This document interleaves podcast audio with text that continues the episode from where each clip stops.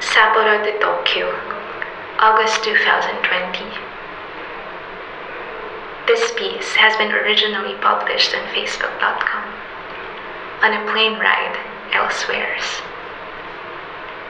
Everything only makes sense in hindsight. There's a certain amount of looking back that we need to do in order to move forward. To glance back is as important as to keep on moving. I'm typing these words while on a flight back to Tokyo. I'm playing Frou Frou's Let Go. I remember riding the bus back home from UP Diliman after a day of failure.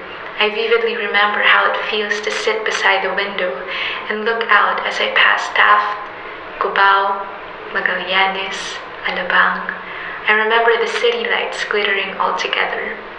I remember rainy bus rides when I'd feel extremely cold. I can hear the news being shown on the bus TVs, those familiar television jingles and voices while the air conditioning above my head is in full blast. I can still close my eyes and transport myself back to those moments. Let Go is a song that's a lot like a plane ride. I can travel from Hokkaido to Manila in just a split second. If I can close my eyes and quiet myself hard enough, I can be back in Manila in no time. Back to being a messed up literature teacher who drinks coffee way too much. Remembering is different from missing. I cannot say I miss those memories, but to say I didn't remember them would be a lie. What I'm trying to say is this my love for the past does not mean I'm not present enough. I simply need time. I need this moment to simmer down and find its place in my head, and that process takes a long time. I now know better than to force myself to be fully present if I'm not. I now just allow myself to be to wander in whatever time zone I want to be. I know one day, this very moment right here will be of great value to me.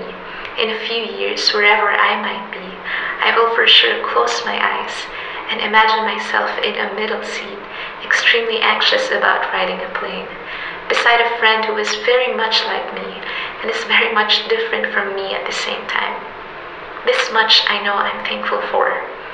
I do not know much about myself, but I tend to love this life in hindsight. That much I am aware of. I'm not sentimental.